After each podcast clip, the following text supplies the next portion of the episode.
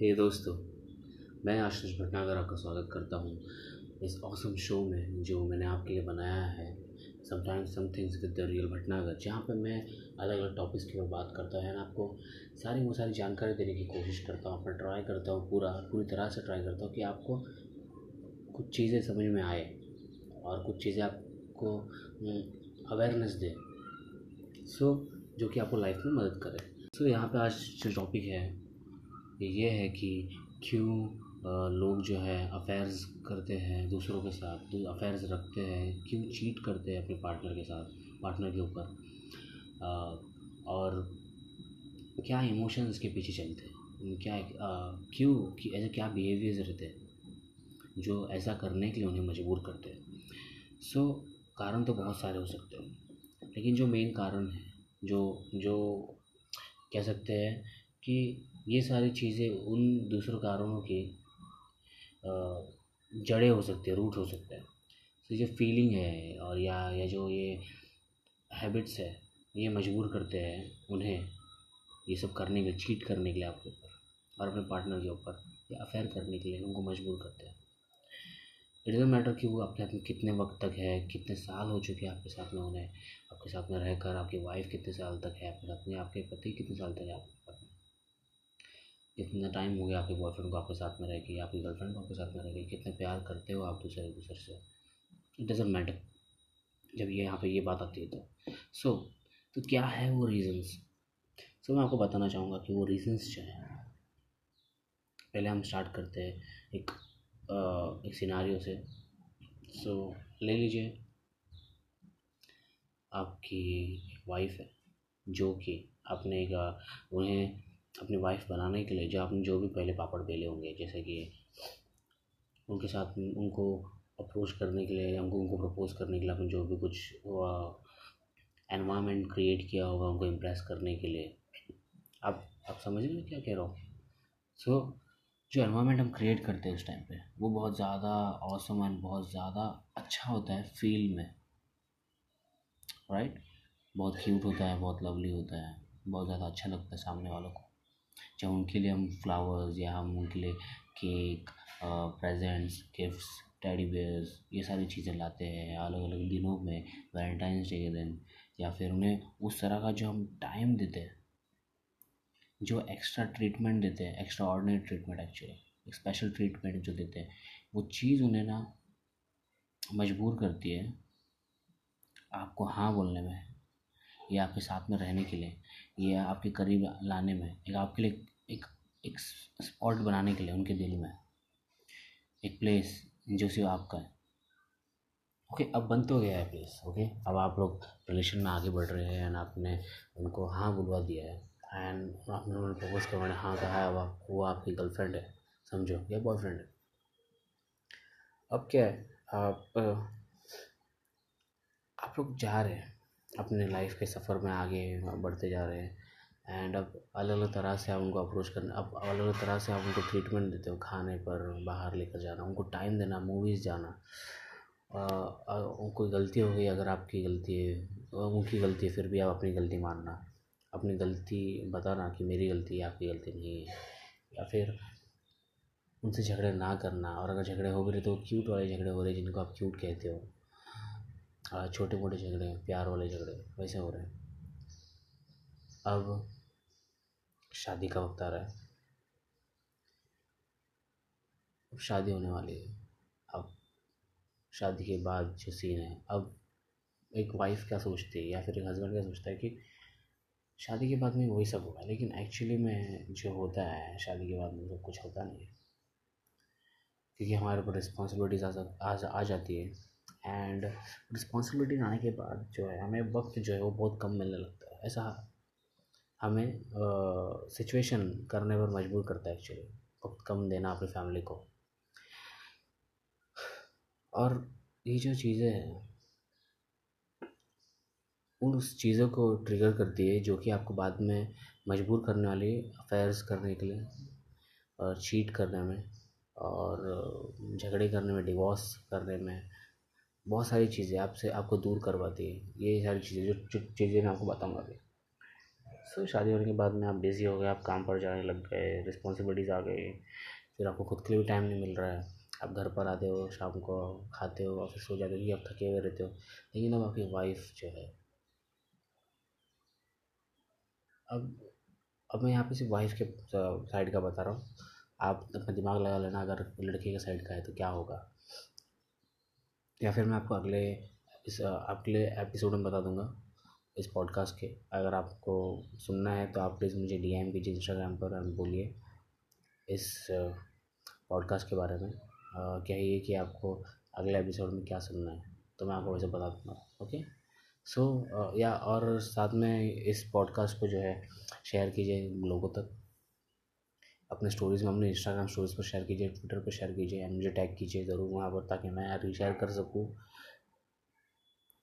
So thank you अगर आप ऐसा करोगे तो बहुत ज़्यादा मदद होगी इस पॉडकास्ट का रीच बढ़ाने के लिए। एंड नए नए कॉन्टेंट्स फिर मैं आपको ला पाऊँगा। आप मुझे डीएम कर सकते हैं अलग अलग टॉपिक्स के लिए, आप क्या टॉपिक्स चाहिए, उस पर बनाऊँगा ओके सो अब क्या है? अब शादी हो चुकी है, अब टाइम नहीं दे रहे हो आप। धीरे धीरे क्या होता है? अब जो वाइफ जो है, या फिर जो भी पर्सन है वो सामने, वो सोचने लगता है।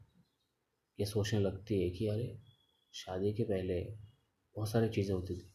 मुझे टाइम मिलता था हम मूवीज़ जाते थे, हम खाना खाने जाते थे बाहर।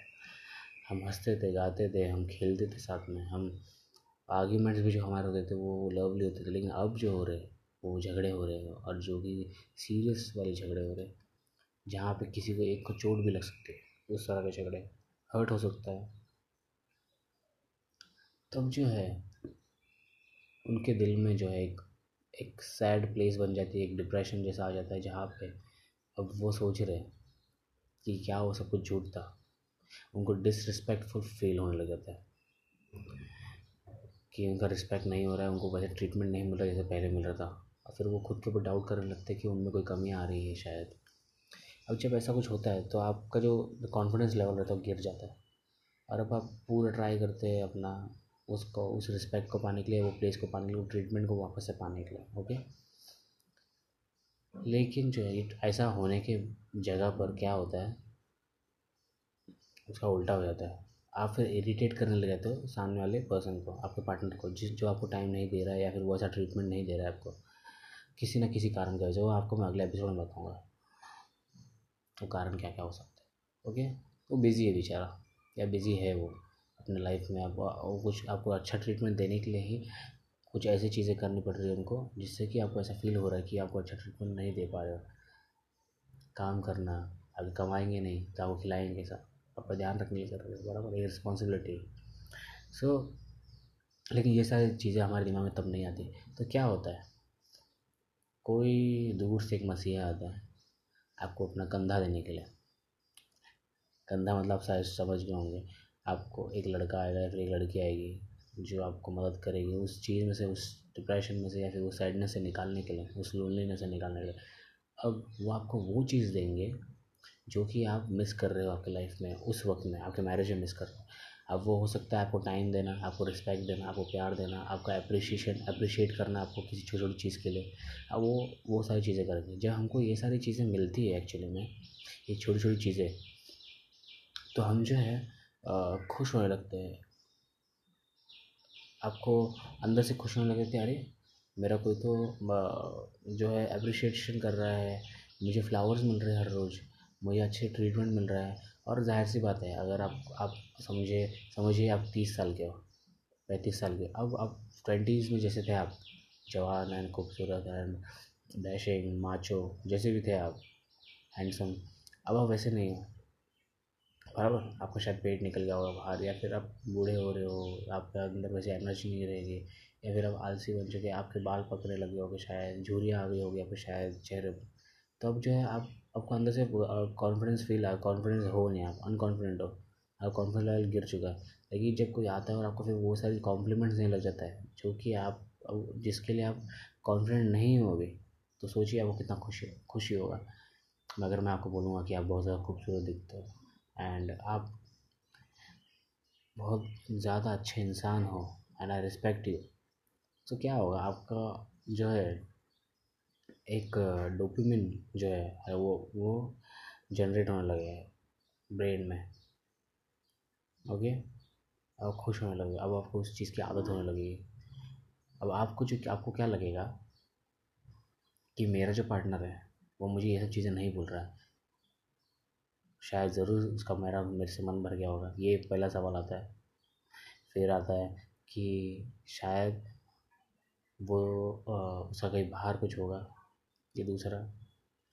तीसरा ये हो सकता है कि वो अब इंटरेस्टेड नहीं है या फिर वो आपको इग्नोर कर रहे वो आपकी इज़्ज़त नहीं कर रहे पहले जैसा। ये हो सकता है। पूरी तरह से इज़्ज़त नहीं कर रहे उनको फ़र्क ही नहीं पड़ता। क्योंकि उन्होंने भी आपको पा लिया है, तभी उनको कुछ लेना देना नहीं है। उनको मालूम है भी आप कहीं जाने नहीं वाले। तो ये चीज़ जो आती है इस कैसिटी आपके दिल में आ जाती है। मन में आ जाती है। आप ऐसा सोचने लगे डाउट्स आने लगे थे फिर आप ना चाहते भी उस पर्सन से अट्रैक्ट होने लगते हो। जिन जहाँ पे आपको अट्रैक्ट नहीं होना, जो आपको अप्रिशिएट कर रहा है, आपको फ्लावर्स दे रहा है, आपको अच्छा ट्रीटमेंट दे रहा है, आपको खाना खिला रहा है, आपको हंसा रहा है आपको मुसीबत के वक्त या फिर प्रॉब्लम के वक्त आपको अपना कंधा दे रहा है। आप उससे ज़्यादा क्लोज हो लगते लेकिन आप भूल जाते हो कि यही सारी चीज़ें पहले भी आपको मिल रही थी, पहले, शादी के पहले। लेकिन बाद शादी के बाद रिस्पॉन्सिबिलिटी आ गई, वो बेचारा काम करने लग गया, वो काम करने लग गए और फिर आपको वो सारी चीज़ें नहीं दे पा रहा लेकिन वो ये सारी चीज़ें देने के लिए ही काम कर रहा है ओके सो अब जो तीसरा जो इंसान है जो आपको सब कुछ दे रहा है, जो मिसिंग चीज़ें आपकी लाइफ में आप उसके बाद अट्रैक्ट होने लगते हैं और फिर वो जो क्रिएट होता है अफेयर का साइकिल या फिर चीट का चीटिंग का साइकिल वो चालू हो जाता है। झूठ बोलना, झगड़े होना आर्ग्यूमेंट्स होना, वो स्टार्ट हो जाता है आपके लाइफ पार्टनर के साथ में। इसलिए सारे अफेयर्स होते हैं एंड चीटिंग्स होती है डिवोर्स होते हैं, झगड़े होते हैं। क्योंकि हमें वो चीज़ें नहीं मिलती है जो हमें चाहिए होती है या फिर जो हमें पहले मिलती थी ओके और फिर वो सारी चीज़ जब आपको बाहर से मिलने लगती है दूसरा कोई आपको प्रोवाइड करने लग जाता है तो आप फिर उससे अट्रैक्ट होने लगे थे और फिर अफेयर्स और चीटिंग और जो भी आप उसको नाम दे दो वो सारी चीज़ें होने लगती हैं। सो so, मैं हमेशा ही आपको यही बोलता हूँ मैंने अपने पहले बहुत सारे एपिसोड में कहा है। एक एपिसोड में खास इसके लिए बनाया हुआ कि जो जो ये जो हम प्रेस करने के चक्कर में वो दिखाते हैं जो हम है नहीं। और जो ना कि हम वो बाद में बन पाएँगे। ये सिर्फ़ इम्प्रेस करने के चक्कर में, आपका लाइफ जो है बर्बाद कर सकता है वो रिलेशन बर्बाद कर सकता है। सो झूठ मत बोलिए, झूठे वो इम्प्रेस करने के चक्कर में बड़े बड़ी चीज़ें मत कीजिए, अगर आप उसे मेंटेन नहीं रह सकते तो। ओके सो इस तरह से लेता हूँ मैं आपसे अलविदा एंड थैंक यू पूरा सुनने के लिए, अगर आपने पूरा सुना है तो। प्लीज़ इस इस एपिसोड को शेयर कीजिए, लोगों के साथ मुझे टैग कीजिए बहुत मदद हो जाएगी, उन लोगों की भी और मेरी भी। ओके सो अगर आपके पास में कोई कोई ऐसा इंसान है कोई शख्स है जो ऐसे इससे गुज़र रहा है तो उसे समझाइए ये एपिसोड उसके शेयर कीजिए। एंड थैंक यू प्लीज़ इसको सब्सक्राइब कीजिए फॉलो कीजिए जहाँ पर भी आप सुन रहे हो इसे। प्लीज़ अवेयरनेस फैलाइए लोगों में। Sometime some things the real Bhatnagar show के बारे में। प्लीज़ शेयर कीजिए। बहुत मदद हो जाएगी। Thank you have a great day ahead bye